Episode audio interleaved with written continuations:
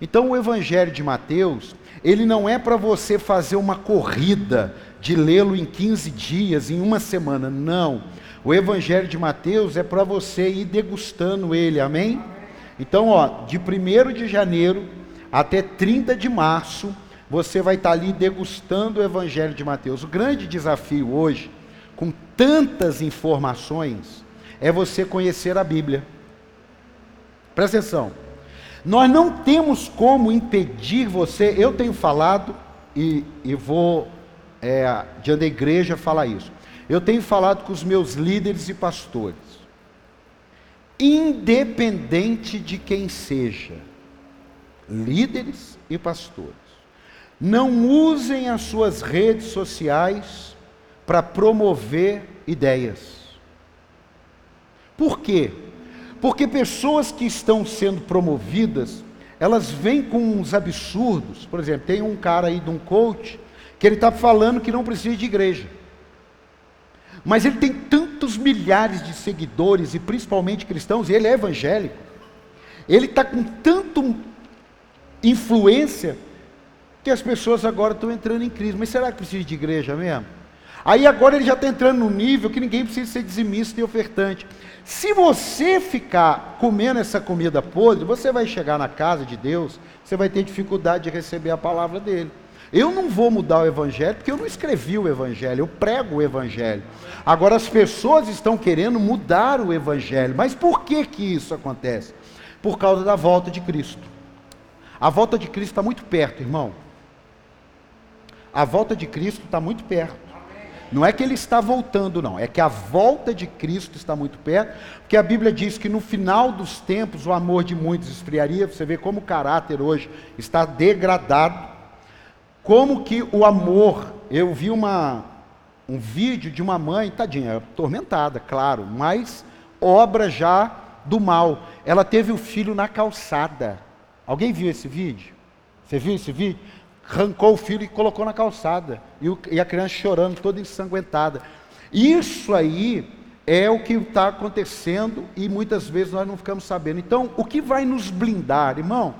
O Evangelho não é para ficar falando que você pode e que você não pode. O Evangelho é para mostrar para você que existe um Deus que morreu no seu lugar, perdoou os seus pecados, e se você o receber, ele vai habitar em você, e no grande dia você vai passar a eternidade com ele. Tá bom ou não está isso? Se ele não der mais nada nessa terra aqui, a eternidade com ele já é o melhor que tem, amém? Porque tem tanta gente que hoje que o, o, o desafio dele é o que ele vai ganhar servindo a Jesus. Não, ele já ganhou há dois mil anos. Ele já ganhou. Mas isso aí é o evangelho que vai acabando sendo diluído pelas necessidades da alma, pela é, é, é, quantidade de informação antibíblica, pela quantidade de desejos da carne. Eu perguntei para uma jovem de 23 para 24 anos qual o maior desafio da sua idade. Ela falou assim: ganhar dinheiro. Quer dizer, com 23, 24 anos de idade, é um em, em 100 milhões que vão ganhar dinheiro. O restante ele está construindo uma história, ele está construindo um entendimento. Muitas vezes ele nem está no propósito dele. Às vezes ele vai demorar 10 anos para entrar no propósito dele. Como pode uma moça ter a demanda na alma dela, com 23 para 24 anos, ganhar dinheiro? Por quê? Porque as pessoas às vezes pegam lá o Instagram e ele olha, tá vendo o carrão? Tá vendo essa casona? Quer em um ano? Arrasta para cima. Aí o, o, os que não sabem quem são, eles vão sofrendo com aquilo dali, e esses aproveitadores, eles vão construindo impérios nele, fruto do que? Da carência de muitas vezes um jovem, um adulto, um idoso, esse dia eu vi um, vendeu a casa, colocou tudo em moeda virtual, perdeu tudo. Uma casa, o cara demorou 20 anos. O que, é isso? Amados, evangelho, ele não é para que você tenha, ele é para que você seja. Aí você sendo, você acaba tendo. Porque o que, que a Bíblia fala? Se quiserdes e me ouvides, comereis o melhor dessa terra. Agora, o melhor para você não, não, não se baseie no que é melhor para mim, porque eu posso olhar para cima e falar, pô, eu não estou comendo melhor. Agora, se eu olhar para baixo, eu vou falar assim: caraca, eu estou comendo bem para caramba. Você está entendendo isso ou não? E você precisa ter essa dinâmica. E o Evangelho hoje, ele está mais bombardeado do que nunca por causa da internet. As pessoas abrem um canal na internet, começa a falar, olha para trás, não tem história, é gente que artista famoso, tem que falar isso, eu vou falar muito sobre isso, porque a maneira de combater a desinformação é a pregação. Você entendeu ou não? A maneira de combater a desinformação é a pregação. Ninguém constrói nada. É igual um casamento. Tem gente que vai para a rede social, casamento dois anos. Ah, quer ter um casamento feliz. Isso é conversa para boi dormir, irmão. Casamento feliz é aquele que dura 15, dura 20, até que a morte o separe. Que conversa é essa? Dois anos de casado? Que papo é isso? O que, que é isso? É a degradação dos valores. A mesma hora que está lá postando um monte de coisa, três dias depois, separa, tira tudo, arranca tudo, e um mês depois já está postando com o outro, amor da minha vida. O que, que é isso? Um desequilíbrio. E o pior, isso está acontecendo até dentro da igreja. E a gente precisa estar atento a isso, amém? Amém ou não? Eu, eu, eu não vim aqui desanimar você, é que nós estamos no ano da reconstrução. Mas se você não tiver o material certo, se você não tiver o equipamento certo, nós fomos ver aqui do lado, fazer uma gambiarra. A gambiarra 5 mil. O que, que é a gambiarra? Para tirar esse negócio aqui. O certo, 14 mil. Como eu vou querer o resultado com uma gambiarra de 5 mil, se o certo é 14 mil? Como eu vou ter um ano de reconstrução e construção se eu não usar os elementos corretos? Se eu não usar o material certo? Se eu não fizer o que a Bíblia me diz que eu tenho que fazer? Tem alguém aqui ou não? Então diga assim: eu, em nome de Jesus, não vou ser entupido de informação. Eu quero a revelação da palavra de Deus. Dá um aplauso a Jesus aí. Escute, então, Evangelho de Mateus, domingo que vem, a nossa ceia, então você não pode perder. E a partir dessa quarta-feira, nós vamos estar pregando aqui uma série todas as quartas de fevereiro sobre poder espiritual. Apóstolo, o que é poder espiritual? Se você pensa que poder espiritual é para se mostrar, você já caiu do cavalo. Porque o poder espiritual é para abençoar alguém. Deus não dá um poder para alguém para ele ficar com aquele poder para si mesmo. Você está entendendo ou não? Ah, eu queria tanto dom de falar, eu queria tanto dom de orar, eu queria tanto dom de não sei o que, eu queria. Tá. Mas o que é que você vai fazer? Não, eu quero só ter. Não, não pede isso. Não pede isso não. Primeiro você não vai receber. E se receber, se Deus te der, você vai ralar muito. Porque é como você comer alguma coisa que aquilo ali não está sendo digerido. Ele não está virando energia para você. Ele vai te fazer o quê? Mal. Por que, que ele vai te fazer mal? Porque você está recebendo uma coisa e não está derramando. Você está aqui ou não? Por isso que a Bíblia fala: pega a semente e semeia. Se você pega a semente e come, acabou. Você precisa comer o fruto, mas a semente você tem que plantar. Tem alguém aí ou não?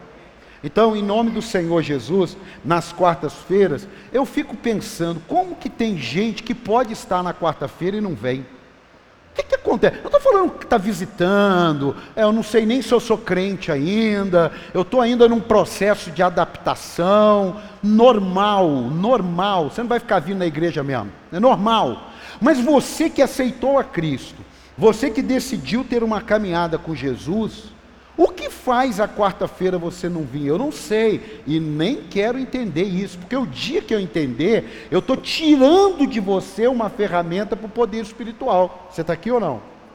Você está aqui ou não? Após é, é o dia que eu jogo bola, você vai mudar o dia. É o dia que eu faço churrasco, vai às nove e meia fazer o churrasco. É o dia que eu tenho um, um, um, curso online. Então, o curso online você faz a hora que você quer. Por que, você quer fazer quarta? Essas pequenas coisas vão atraindo para você poder espiritual. Você está entendendo ou não? Você está entendendo isso ou não?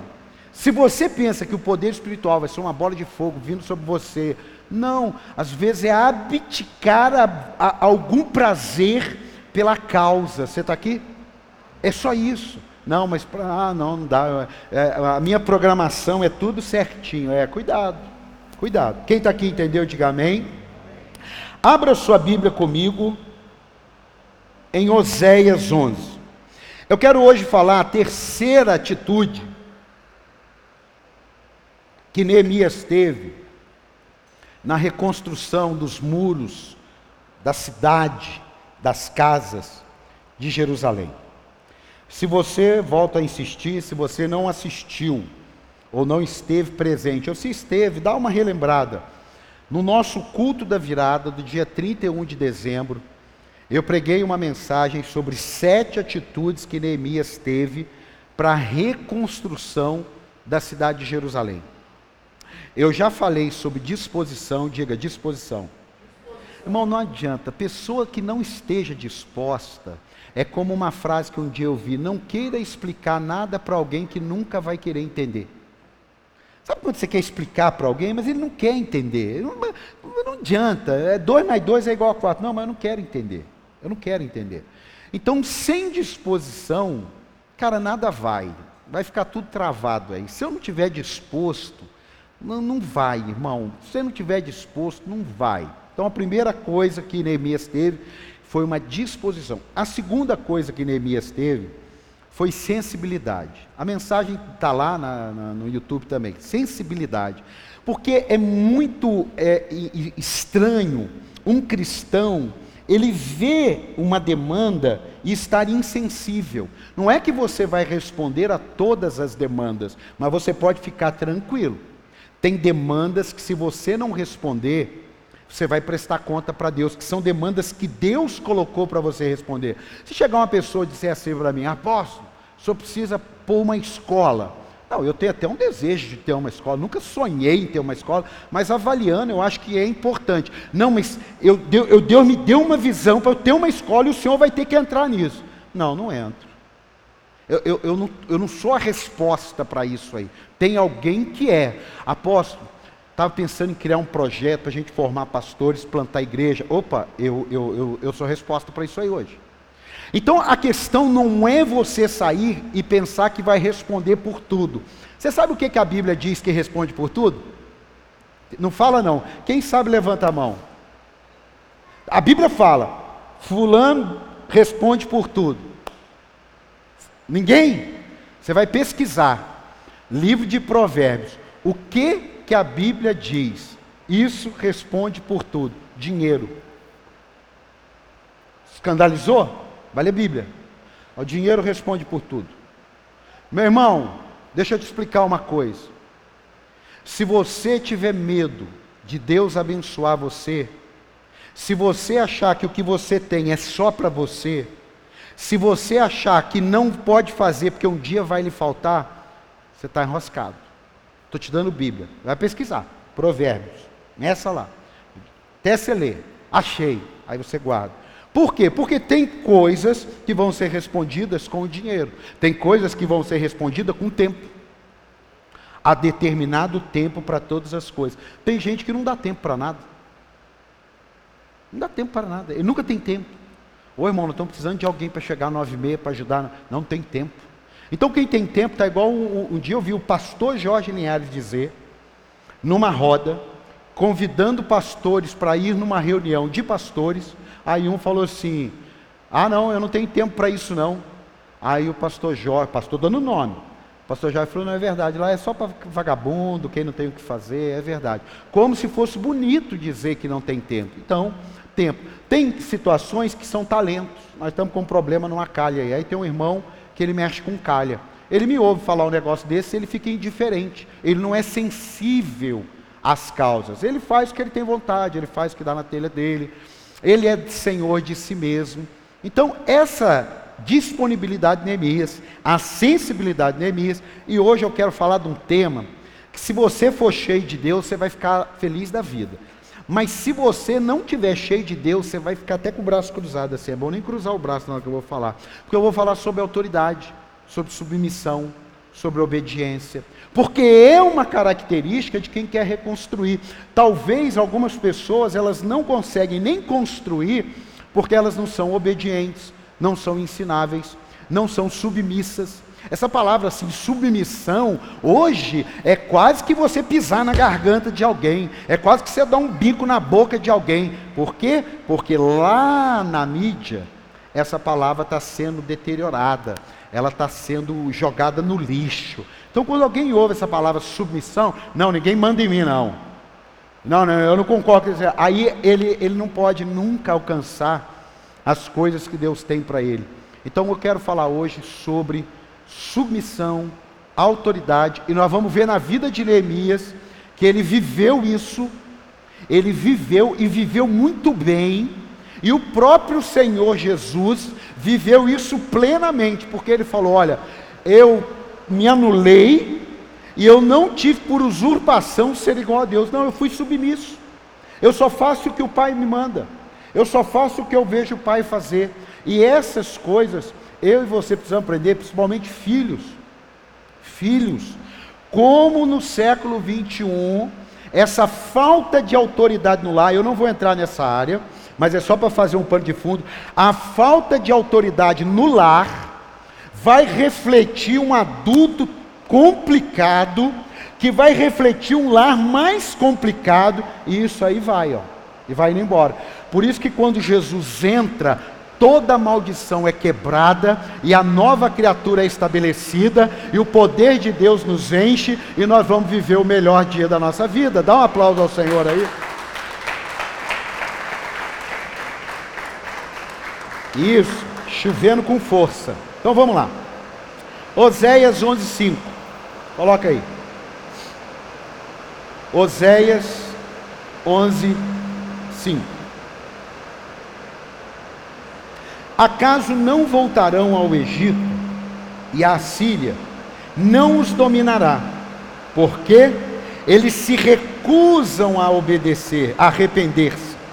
Por que eles se recusam a arrepender-se? A espada reluzirá em suas cidades, destruirá as trancas de suas portas e dará fim aos seus planos. Agora preste atenção nisso. O meu povo está decidido a desviar-se de mim, embora sejam conclamados a servir ao Altíssimo, de modo algum o exaltam. Eu estou pegando esse texto de Oséias porque eu e você precisamos ter a consciência que dentro de nós, se o Espírito Santo não nos dirigir, se nós não tivermos ali na oração, na palavra, se nós não tivermos ali matando diariamente a nossa carne, nós temos uma tendência a desviar de Deus. Nós temos uma tendência a fazer o que Deus não quer. Nós temos uma tendência a andar contrário à palavra de Deus. E como vamos obedecer se o Deus poderoso, se o Senhor Criador, a gente consegue desobedecê-lo? Como vamos falar de obediência, de submissão, de autoridade, se nós não tivermos uma consciência que dentro de nós pulsa um desejo de rebelião? Pulsa. É a carne. Por isso que é tão difícil uma criança obedecer. E ela não tem noção nenhuma. Nenhuma, nenhuma. Ela é que ela já nasceu sob o pecado. Por isso que você fala para uma criança, não vai aí não. Ela vai. Ela não tem consciência. E um adulto? E um jovem? Por que, que será que isso acontece? Porque essa inclinação ela vai ficando cada vez mais tombada, porque não vai tendo outro lado para puxar.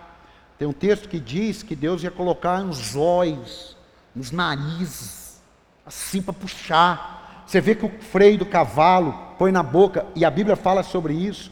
Para eu conduzir vocês, eu preciso colocar freio como na boca de cavalo. Isso está na Bíblia. Por quê? Porque é obediência. Não é fácil a gente ouvir sobre obediência, principalmente se uma pessoa não é obediente. Uma pessoa que quando você pede para ela fazer alguma coisa, aí que ela não quer fazer. Ela, se ela fizer, tudo bem. Mas você fala, ô irmão, ô irmão, me ajuda aqui, pega essa caixa aqui, põe lá no meu carro. Dentro dele ele vem cheio de demônio.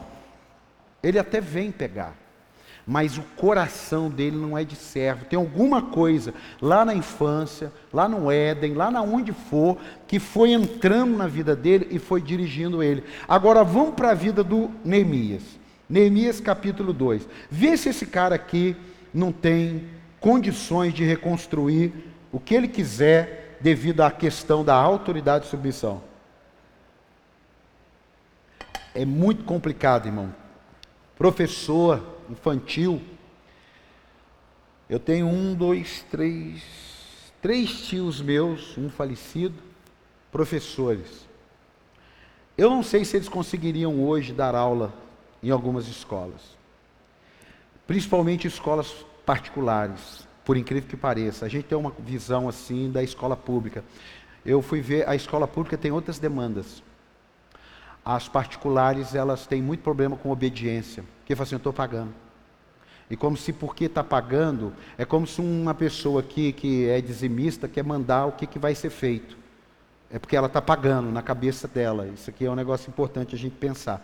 Neemias 2,1 diz assim: ó, no mês de Nissan, do vigésimo ano do rei Artaxerxes, na hora de servir-lhe o vinho, quer dizer, Neemias era um, um funcionário, levei ao rei. Nunca antes eu tinha estado triste na presença dele. Por isso o rei me perguntou: por que o seu rosto parece tão triste, se você não está doente? Essa tristeza só pode ser do coração. Com muito medo, eu disse ao rei: que o rei viva para sempre. Como não estaria triste o meu rosto, se a cidade em que estão sepultados os meus pais está em ruínas e suas portas foram destruídas pelo fogo? O rei disse: O que você gostaria de pedir? Então orei ao Deus dos céus e respondi ao rei: Se for do agrado do rei, e se seu servo puder contar com a sua benevolência, que ele me deixe ir à cidade onde meus pais estão enterrados em Judá, para que eu possa reconstruí-la. Então o rei, estando presente a rainha, sentada ao seu lado, perguntou-me: Quanto tempo levará a viagem? Quando você voltará?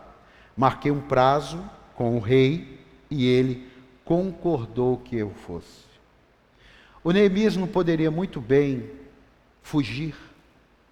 O Neemias não poderia muito bem arquitetar um plano e ir para a cidade, porque o princípio do que ele queria fazer é uma coisa boa.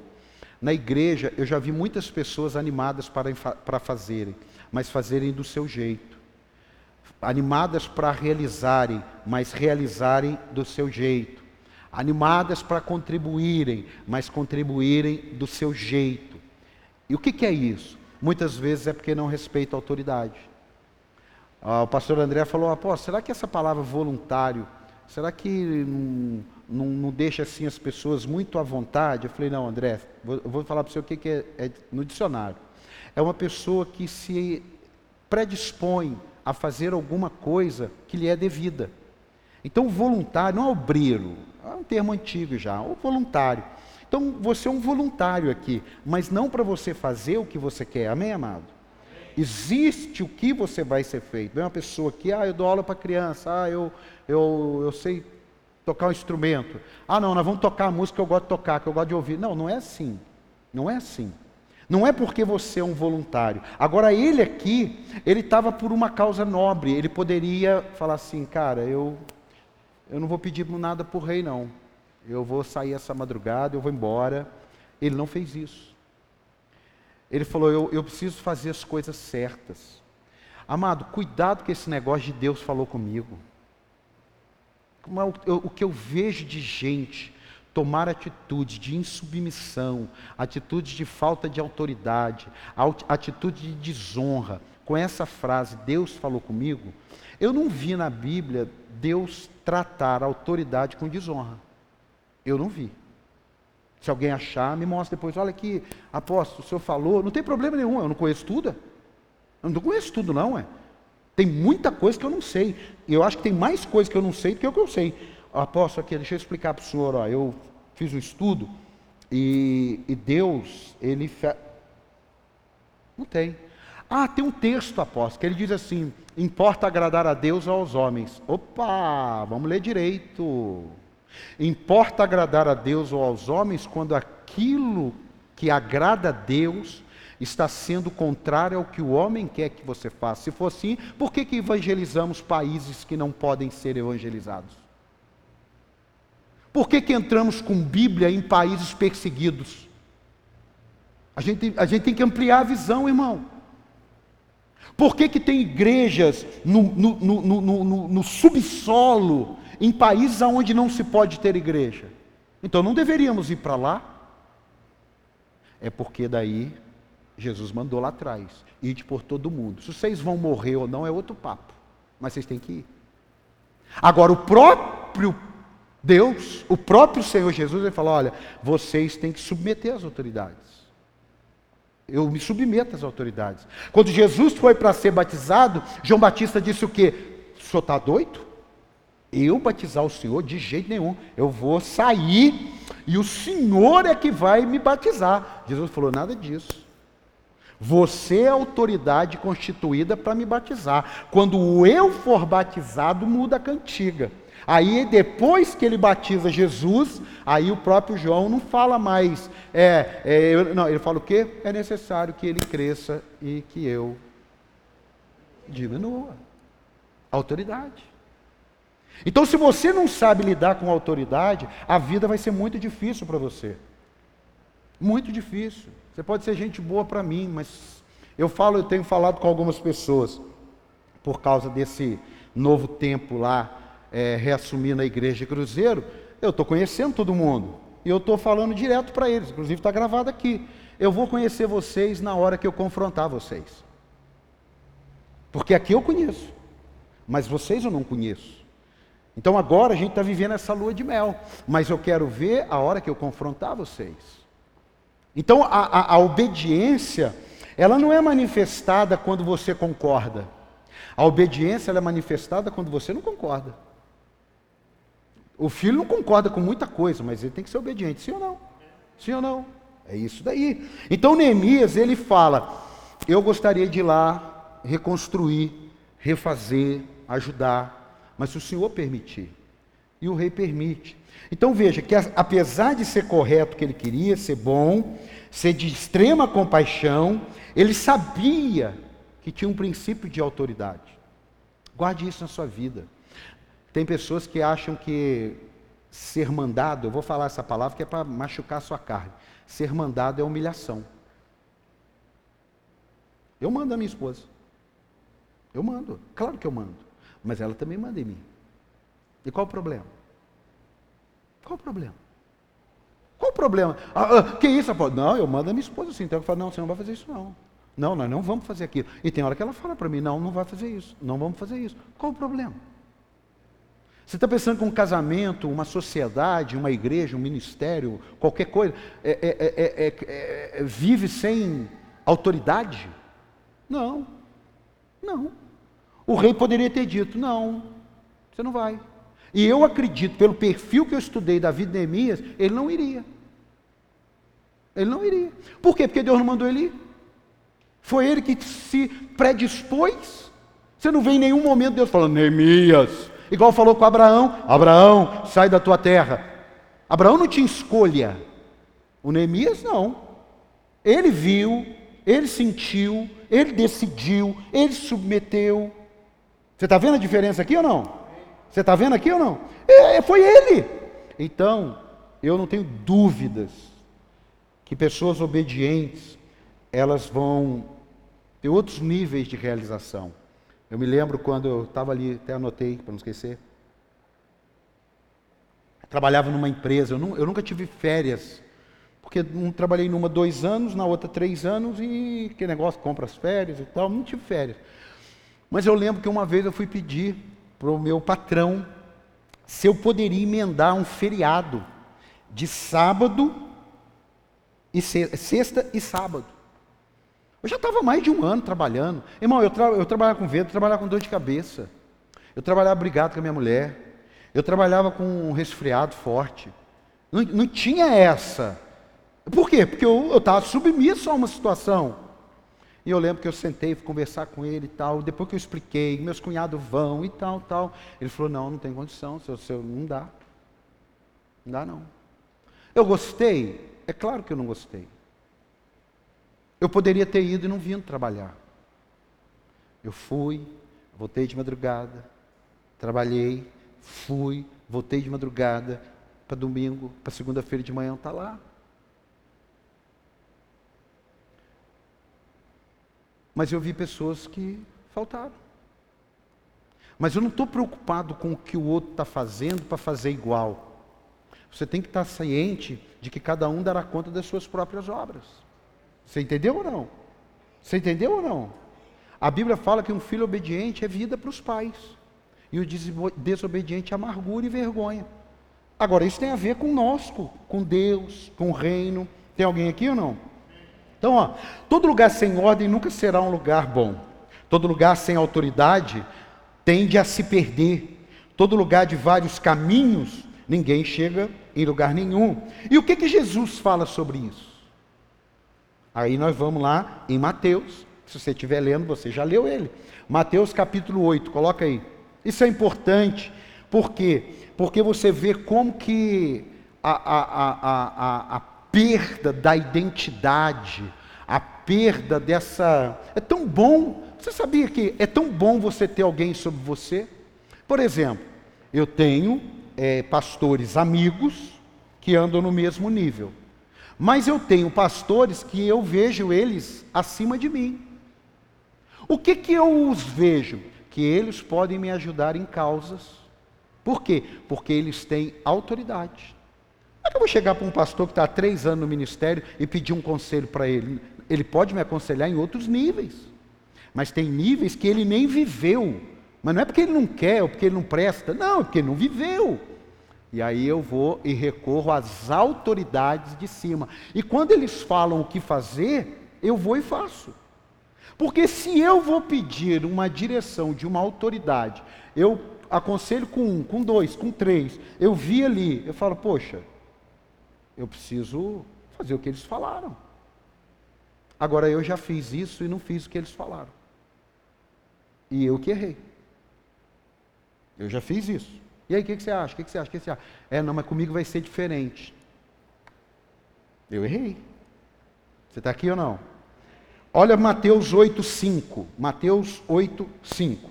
Entrando Jesus em Cafarnaum, dirigiu-se a ele um centurião, pedindo-lhe ajuda, e disse: Senhor, meu servo está em casa, paralítico, em terrível sofrimento.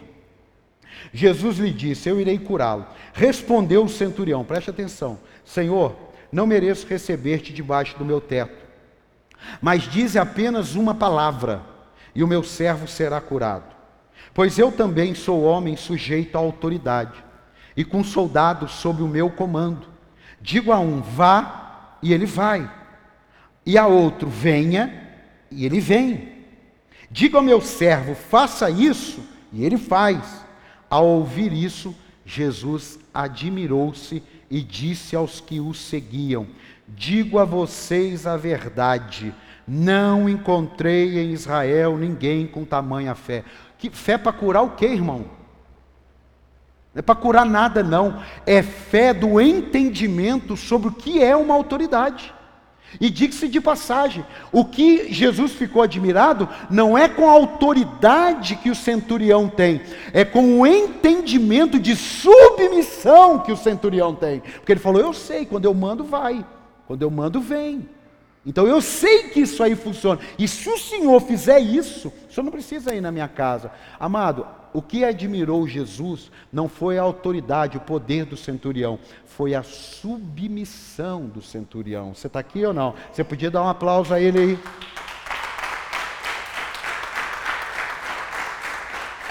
Uma vez eu disse para um líder do nosso ministério assim: vem cá. Como você numa posição dessa, você dá um carro para o seu filho de 17 anos. Qual o exemplo que você está passando para os outros pais? A sua posição. Ele falou assim: ó, você se meta na sua vida e na igreja, mas na minha vida e na, na minha família você não se mete. Eu falei: realmente eu não me meto mesmo. Nosso tempo acabou. Porque como você não quer se submeter à autoridade que está acima de você, pica mula. Não tem problema nenhum. Não tem problema nenhum. Mas você precisa entender que se tem uma autoridade sobre você, seja seu pai, seu avô, é igual eu estava comentando com uma pessoa, conversando, eu sou do tempo, eu, eu, não sei você, eu sou do tempo que se eu tivesse sentado aqui e tivesse sentado gentes estranhas aqui e chegar uma pessoa de idade, eu sou do tempo que levanta para a pessoa sentar. Meu pai me ensinou isso. Hoje não. Muitos. Agora, isso é um pequeno detalhe. Mas por trás disso, vem muitas outras coisas. Por isso que Jesus está falando, eu nunca vi tamanha fé, porque você precisa de fé para obedecer. Vocês já viram aquele, aquela ilustração, e ela encaixa aqui, do discípulo e o mestre caminhando nas montanhas, e chegam numa casinha muito velha, num ambiente muito pobre, muito miserável, e tem ali duas crianças, um casalzinho, muito na miséria e na ruína. Eles passam uns dois dias ali, comendo mal, com escassez, e a única coisa que eles tinham é uma vaquinha. Aí o sábio se despede, vai embora, e ele fala para o discípulo dele: nessa noite, quando todos estiverem dormindo, você vai lá, empurra aquela vaquinha no precipício. O discípulo fica inconformado.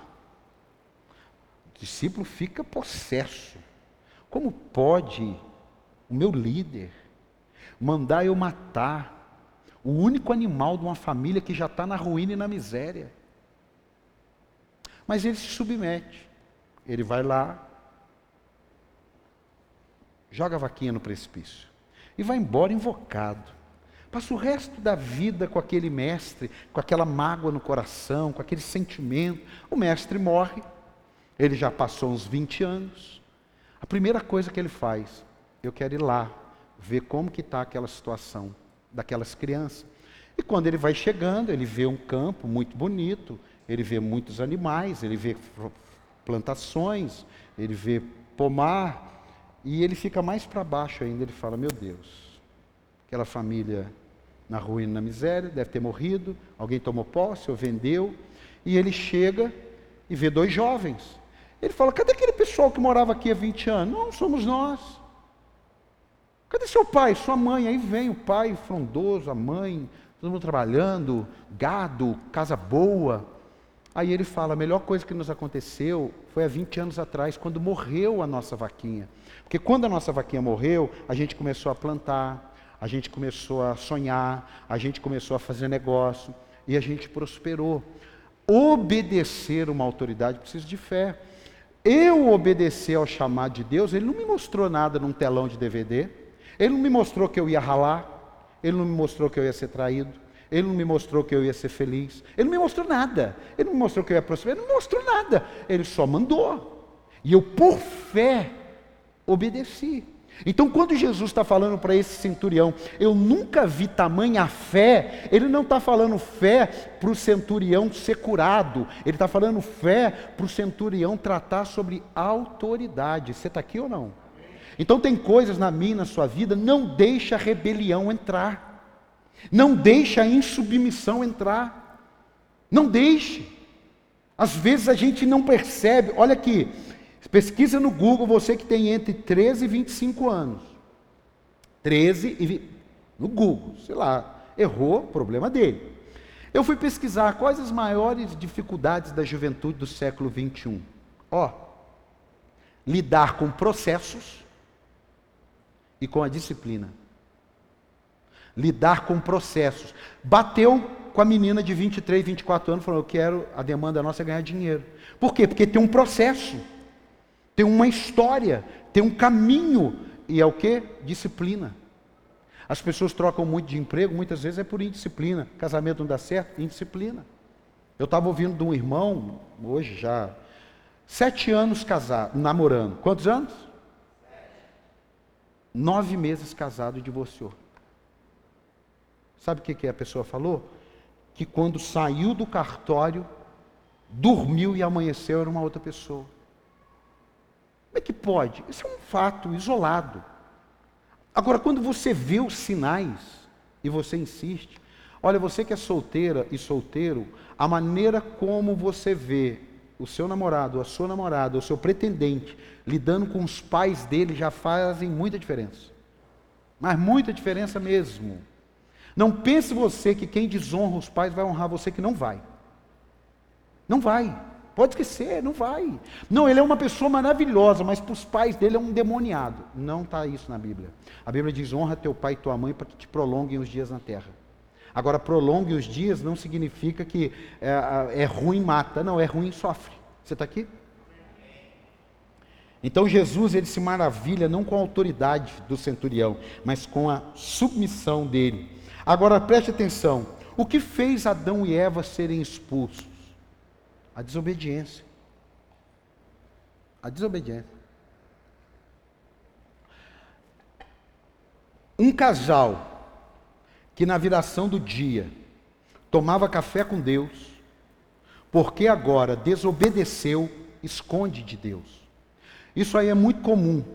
Eu lembro que teve uma época da minha vida de juventude que eu estava fazendo umas besteiras, eu fugia dos meus pais. Eu não gostava de sentar na mesa. Eu ficava com medo deles perguntar alguma coisa. É, você riu porque você já fez isso. É, eu, eu ficava receoso. Final de semana, então, mais ainda, eu sumia deles. Eu ia comer na hora que eles estavam dormindo, eu ia dormir na hora que eles estavam comendo, eu, eu fugia. Isso acontece na igreja com líder também. Isso acontece com líder, liderado, pastor. Quando alguém some muito da minha vista, eu já filmo ele. Está com o coração podre, alguma coisa aconteceu. Por quê? Porque quando você está bem, você não se esconde. Por que, que tem gente que não gosta de deixar o celular com a senha com a esposa? Porque tem que esconder alguma coisa. Não, isso é minha privacidade. Conversa fiada. Conversa fiada, irmão. Cai nessa não. Você é cristão, você tem a mente transformada. A minha mulher tem o um Instagram, tem o dela. E eu nem tenho dela. Ela tem, você tem o meu. Eu nem tenho dela, irmão. Eu tenho aquele localizador para saber onde está. Entendeu? Às vezes eu estou tá andando de moto, ela nem me liga, porque ela vai acompanhando eu ali. Hum. E fica assim, ah, o que está parado aí? Eu falo, oh, olho abençoado. Mas por quê? Eu não devo. Agora, se tem um marido que precisa estar no motel, como é que ele vai ter um negócio desse? É ou não é? É ou não é? É ou não é? Ele não vai. Vai deixar o zap aberto? Esses dias um, um, um pastor aí perdeu uma igreja, porque deixou o zap aberto.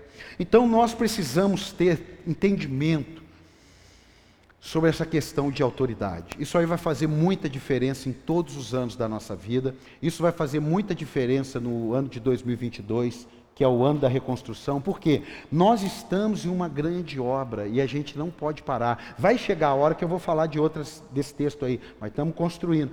No nome do Senhor Jesus, não tenha medo. Não tenha rejeição. Esses dias eu li um livro há um tempinho já. Ele dizia o seguinte: todo líder deveria se submeter a uma instituição para que ele fosse liderado. Todo líder. Aí eu pensei e falei, pô, faz sentido. Você deve ter uns três anos, faz sentido. Aí eu fui e falei assim, ó, se vocês quiserem que eu ajude no conselho de pastores, eu ajudo. Ah, então, beleza, vou pôr seu nome lá. Eu sou tesoureiro. O que, que, é isso? Eu tenho que prestar conta para o presidente, olha, entrou isso, saiu isso. Eu tenho que pedir para o presidente para pagar uma nota. Eu tenho que pedir para o presidente para dar uma oferta para o pregador. Eu tenho que pedir. Ele me liga e fala assim: olha, eu preciso que você pague essa conta. Eu tenho que pegar e tenho que pagar. Eu preciso que você é, é, mande um documento desse daqui para o contador. Eu tenho que pegar, eu tenho que fazer. Eu me submeto. Eu tenho que prestar conta de alguma coisa. Ele marca a reunião. Ele marca a reunião e fala: Olha, eu precisava falar com você e com todo mundo amanhã, três da tarde. Ó, três não dá, mas três e meia eu consigo. Então, três e meia. Pode ser na sua igreja? Pode. Você põe um café? Põe. Você vai submetendo. Teve coisas que eu falei assim: Ó, vamos fazer esse negócio aqui. Ele falou: Não, não, não, não, não vamos fazer isso não. Puxa vida, mas seria tão legal. Não, não, mas não vamos fazer isso não. Eu não, não tenho visão para fazer isso aí, para investir esse dinheiro nesse negócio. Nós não vamos fazer, não. Eu estou ali submisso à autoridade. Você está entendendo isso ou não? Eu estou ali para cumprir. Eu já fui empregado, quatro anos da minha vida eu fui empregado, dois anos numa empresa, dois anos no outro. Então eu sei o que, que é. A Paulinha, quando nasceu, eu fui falar: Ô oh, amigo, minha filha nasceu, eu tenho que ir para São Paulo amanhã. Eu já contei isso, mas é importante você se lembrar. Eu tenho que ir para São Paulo amanhã. Pô, me alivia essa aí, pô. Eu vou sair daqui 5 horas da manhã, vou chegar 10 horas da noite praticamente. Aí ele falou: Claro, a sua filha está bem? Eu falei: Tá, graças a Deus. E a sua esposa? Não, tá bem, graças a Deus. Então vai para São Paulo.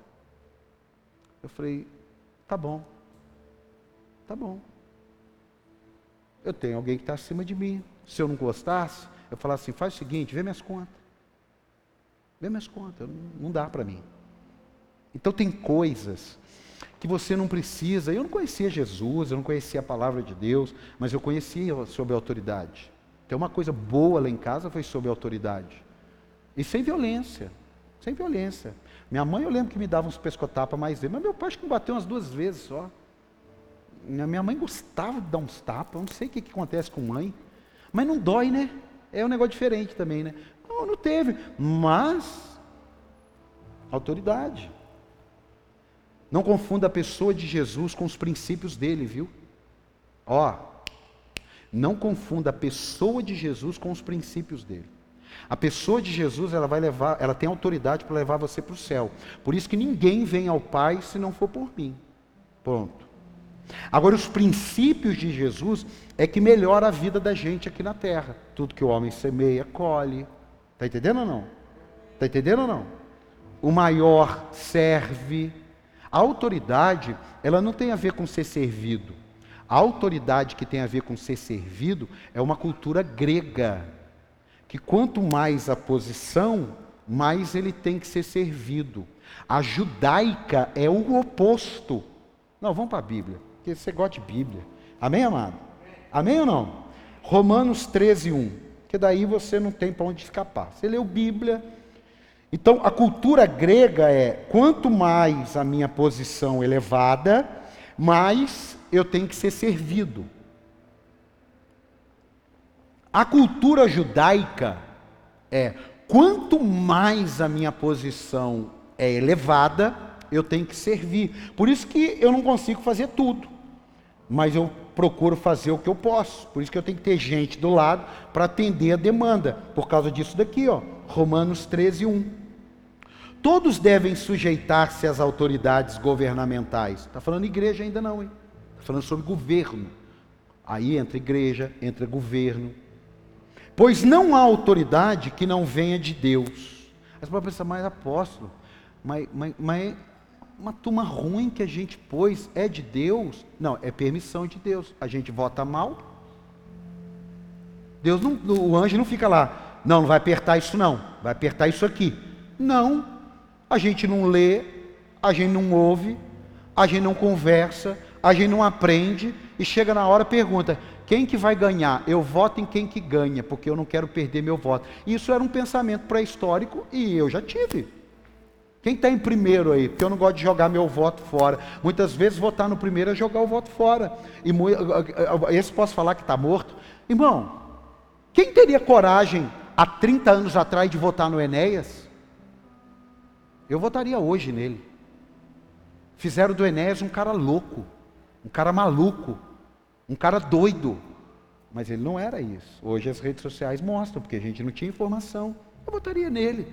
Então, essa questão da, do governo, a gente precisa dar uma olhadinha. Por isso que nem igreja, tem 200, só da Assembleia de Deus, fiquei sabendo, tem mais de 120 Assembleia de Deus aqui. Não é possível que numa cidade como essa não tenha uma igreja que alguém se identifique. Não é possível. Mas tem gente que não consegue parar. Por quê? Porque não é submissa à autoridade.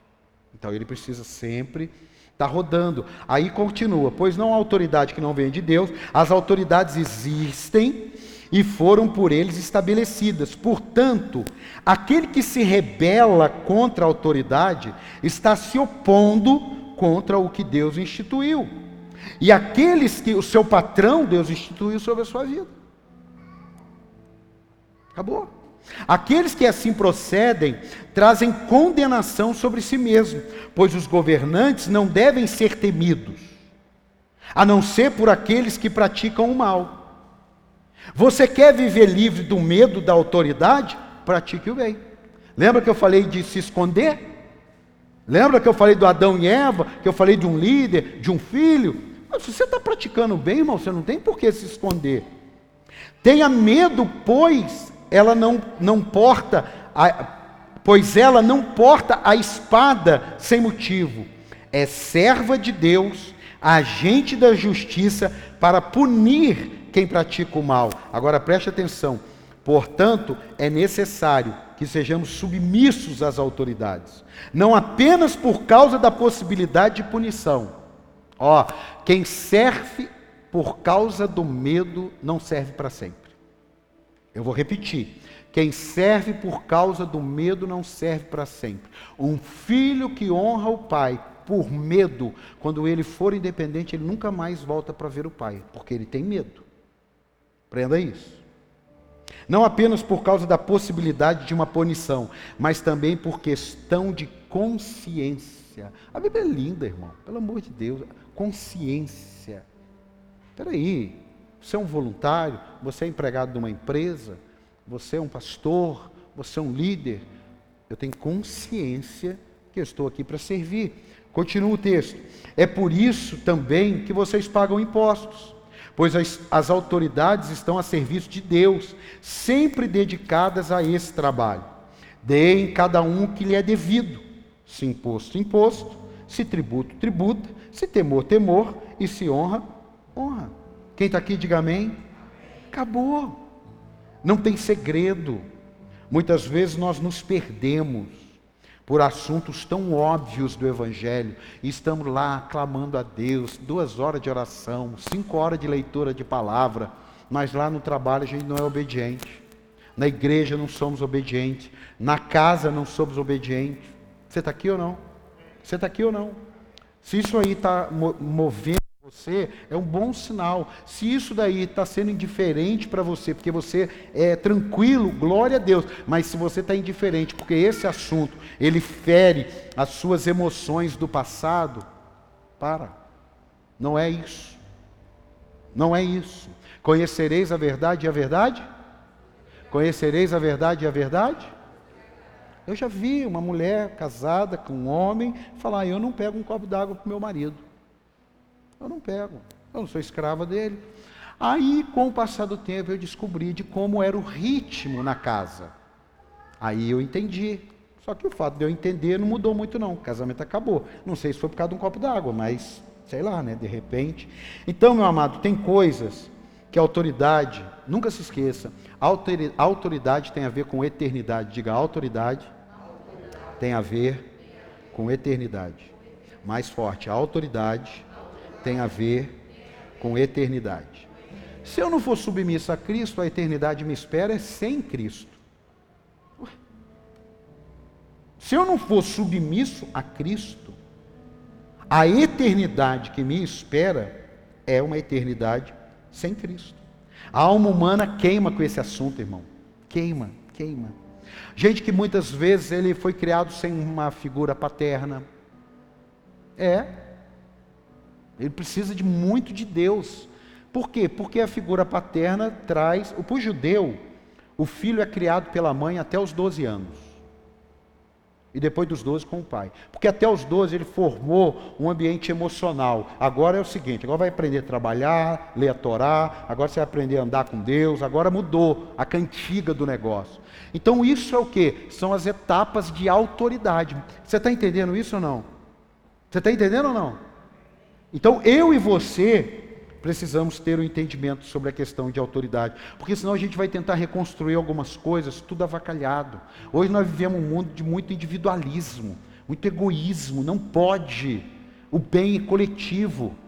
É o corpo. Se o meu dedinho dói, complica toda a minha vida. Eu vou jogar bola, não dá, porque se alguém bater no meu dedo, não dá. Eu, se eu toco um violão, eu não consigo, não dá. Complica tudo. Aí tudo que o meu corpo pode fazer está impedido porque o dedinho está operado. O dedinho está com a unha encravada. Complica uma série de coisas. Então aquilo que você sofre, todos nós sofremos. Você sabia ou não? Porque fazemos parte de um corpo. Escute. O que atraiu a atenção de Jesus. Diga apenas uma palavra e serei curado. Porque o Senhor tem autoridade. Não foi que a palavra de Jesus iria curar, foi que o Senhor tem autoridade para fazer isso. Irmão, quando Jesus pregava, as pessoas olhavam para ele e diziam assim: ele não prega como quem tem informação.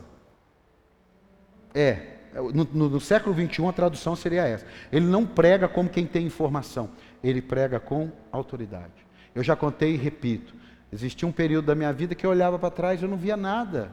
Hoje, quando eu olho para trás, eu até falei com um grupo de pessoas, falei, olha, para algumas coisas hoje eu não tenho mais paciência.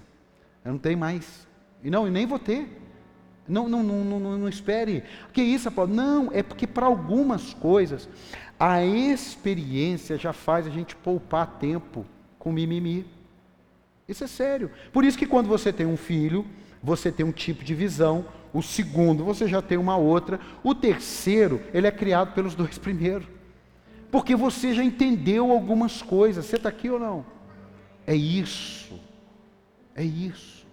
O que vai mudar a vida do cristão é ele se submeter a Cristo, é ele se submeter às autoridades. O que uma pessoa rebelde consegue fazer no reino de Deus? Nada. Nada. Nada. Ele não consegue. Então o centurião fala: diga uma palavra e meu amigo será curado. Diga uma palavra. O senhor não precisa ir. Olha, aqui está o segredo. Aquilo que você respeita, pastor Mike Murdock fala, aquilo que você respeita, você atrai.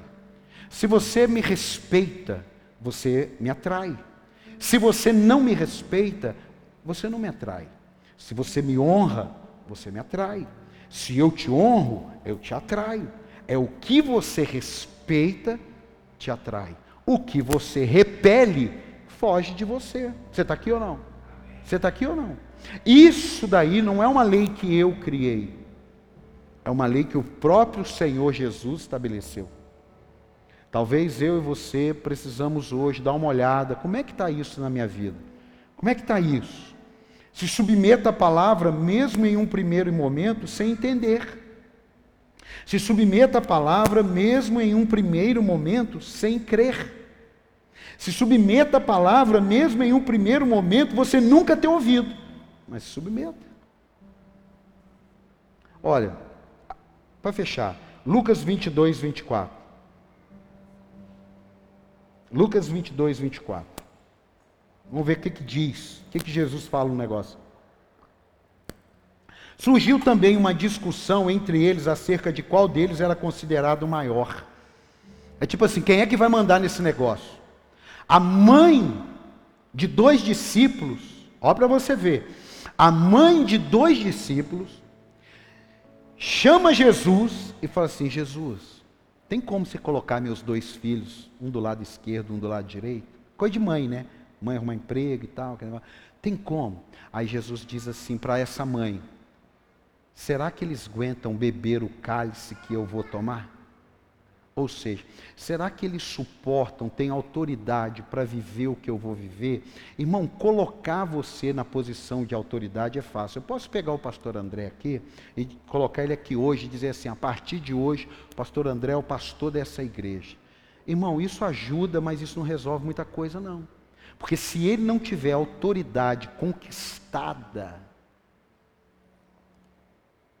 e autoridade você leva tempo. Autoridade passa por fogo. Autoridade passa por prova. Você está aqui ou não? E o próprio Deus faz isso conosco. Como Ele vai te colocar em coisas grandes se você não consegue ser fiel em coisas pequenas? Ele vai te colocar numa posição de nobreza se nem a escala de horário da igreja você consegue cumprir? Não vai. Você vai ficar remando ali, não vai. Aí 24 fala o quê? Surgiu também a discussão entre eles acerca de qual era considerado maior. Jesus lhe diz: o rei das nações, é a cultura grega, dominam sobre elas. E os que exercem autoridade sobre elas são chamados benfeitores. Mas vocês não serão assim. Aqui no meu reino é diferente. É isso que Jesus está falando. Aqui no meu reino é diferente. Ao contrário, o maior entre vocês deverá ser como o mais jovem. E aquele que governa como o que serve. Pois quem é maior, o que está à mesa ou o que serve? Não é o que está à mesa? Mas eu estou entre vocês como quem serve. Vocês são os que têm permanecido ao meu lado durante as minhas provações. E eu designo a vocês um reino, assim como meu Pai o designou a mim, para que vocês possam comer e beber à minha mesa no meu reino e sentar-se em tronos, julgando as doze tribos de Israel. Amado, ontem nós, com a liderança, fizemos um, um, uma comunhão e eu fui pegar uma carne. Peguei uma carne, sentei, e de repente, eu falei assim: pô, traz um pedacinho de carne para mim. O irmão veio e trouxe uma bandejinha.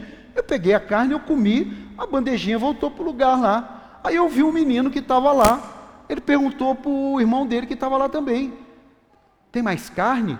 Eu ouvi. Eu peguei, levantei, fui lá, peguei a carne. Falei, irmão, pega aí. Parecia até que ele viu um fantasma. Você pediu a carne aí? Pega aí a carne. Eu não estou fazendo, falando isso para você falar assim, uau, eu estou fazendo isso porque nós temos que nos policiar, porque somos tão servidos que podemos nos esquecer de servir. Você está entendendo aí ou não? Talvez você seja tão servido que você está esquecendo de servir, porque você não tem nem tempo. Não, você tem que arrumar um tempo. Eu não fiz isso porque eu sou bonzinho, pelo contrário, eu fiz isso porque eu quero matar a minha carne. Eu levantei, eu não peguei carne para mim, porque alguém pegou carne para mim. Mas quando eu vi o irmão pedindo para o outro irmão, acabou a carne, eu falei, agora é uma boa hora eu praticar o que eu vou pregar. Mas não é porque eu sou bonzinho, é porque eu preciso praticar aquilo que eu aprendo. Você está entendendo ou não? Tem quantas pessoas que poderiam ajudar na igreja?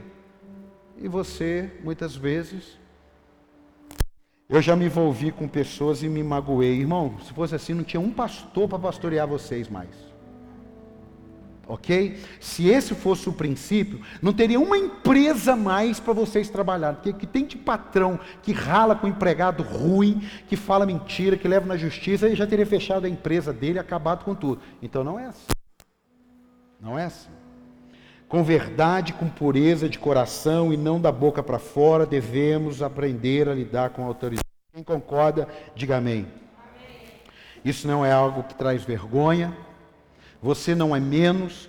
Mulher, você não é menos por se submeter ao seu marido. Marido, você não é menos porque de vez em quando ela mandou em você. Filho, você não é menos porque seu pai manda em você. Pai, você não é menos porque seu filho pediu alguma coisa para você. Irmão, olha, Falando aqui um pouquinho. Meu pai, meu pai, quando eu chegava de madrugada em casa, três horas da manhã, eu dava uma mexida na geladeira, fazia um barulhinho, meu pai acordava. Ô Paulo Henrique, você quer alguma coisa?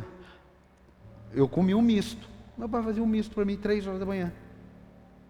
Ele perdia a autoridade dele? De jeito nenhum, irmão. Porque quando ele chamava Paulo Henrique, o sangue de Jesus tem poder. Mas ele me servia. Você está entendendo ou não? Irmão, não tem essa. Se você tem dificuldade de lidar com autoridade hoje, você está recebendo um batismo para que você entenda como é bom alguém dizer para você vá e você vá. Não estou falando pisar, não estou falando humilhar, não. Eu estou falando servir. Você está aqui ou não? Eu estou falando servir. Como é bom falar assim, olha pessoal, qual música vocês vão cantar? Agora. Hã? Vida aos sepulcros. Aí eu falo para ele assim, canta, Senhor é o meu pastor, sei lá. E ele, não, vou cantar essa aqui, que eu estou no azeite. Não, você não está no azeite, você está é frito depois. Você tem que estar tá submisso. Qual o problema? Você vai cantar essa mesmo aí, tá? Senão ele vai procurar essa música, nem sei se tem. Meu amado, é muito bom, é muito bom eu fui um dia pregar, aí o pastor chegou, olha, a gente está numa série, eu queria que você falasse sobre isso. Eu, isso tem muitos anos. Eu, não, eu estudei outra mensagem. estudei outra mensagem. Fui pregar numa igreja. estudei outra mensagem. Cara, eu preguei, foi uma benção. Mas o pastor olhou para mim e não gostou. Era novo, dois anos de igreja. Ele não gostou. Ele falou, não, ele, ele mostrou para mim que ele não gostou. Quem é que estava errado? Eu. Eu. Porque eu aprendi que se eu vou fazer um evento aqui, eu posso falar para o pastor, olha, a gente está na série Poder Espiritual. Então vem nessa linha, está na mesma. Claro, pastor. Amém, pastor. Olha, a gente vai ter uma reunião de líderes aqui. Entra na linha de, de liderança. Amém, pastor. Eu não. E sabe o que, que ele pediu para eu pregar? Pasme. Sobre autoridade. A mensagem que ele queria que eu pregasse, sabe qual? A do livrinho.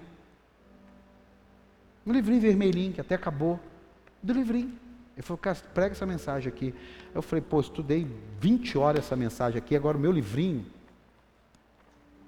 Eu já voltei, já preguei na igreja dele, tá tudo normal. Mas no dia, eu, eu fui repreendido. Qual o problema? Você está aqui ou não? Qual o problema? Nenhum. 2022 não é um, um ano de reconstrução conversa fiada. Eu acredito que é um ano de reconstrução. Reconstrução da sua fé, do ministério, de tantos desafios, da sua família, sua vida emocional, seus negócios, sua casa, seus projetos. Quantos projetos foram destruídos, construídos e está um rolo? Para, tira os escombros, começa de novo. Amém? Amém. Vamos ficar de pé? Pedir para a pastora Alessandra vir aqui fazer uma oração. Sabe para quê? Para que a gente aprenda a obedecer a Deus. Olha, amados, eu, eu não tenho medo de falar para vocês coisas que Deus pode falar algo com vocês e que seja completamente o contrário do que eu estou falando. Pode, pode, pode. Ele não me deve satisfação. Mas cuidado, porque Deus não é um Deus que quebra princípio. Quando Deus pegou o povo dele através de Moisés, vai lá e tira o meu povo do Egito, vai lá e tira o meu povo do Egito, a Bíblia diz que Deus endureceu o coração de Faraó. Aquilo acabou com o meu início de conversão. Acabou. Eu falei, meu Deus, mas como que pode Deus endurecer o coração de alguém? Ah, não é possível. Eu não convertido ainda. Muito tempo depois, mas confiei, vamos embora. Pela fé, Deus falou. Mas um dia um pastor vai pregar e ele faz uma aula desse texto. E a tradução era: Deus revelou o coração. Tem horas que, quando a gente dá uma espremida, não é porque estamos com o coração endurecido, é para a gente ver o que está no coração do outro. Você está entendendo isso ou não? Tem hora que você pega seu filho e dá aquele susto para ver o que está no coração dele. Então Deus, ele não apodrece o coração de alguém, ele revela. Por isso que tem pessoas que são tão humildes, ganhando mil reais, são tão humildes, desempregadas. Nossa, Deus, você olha, são seres angelicais, mas melhora de vida mostra quem verdadeiramente é. Mostra. Melhorou o salário, subiu um degrau no ministério. Tem gente que é uma bênção na igreja. Aí você fala assim, rapaz, você vai ser um diácono. A palavra diácono significa servir. Então eu deveria chamar assim, você vai ser um servidor, que daí ele não entra em crise. A palavra diácono significa servir. Ele, diácono agora. Agora já mudou a contiga agora, que agora eu sou diácono.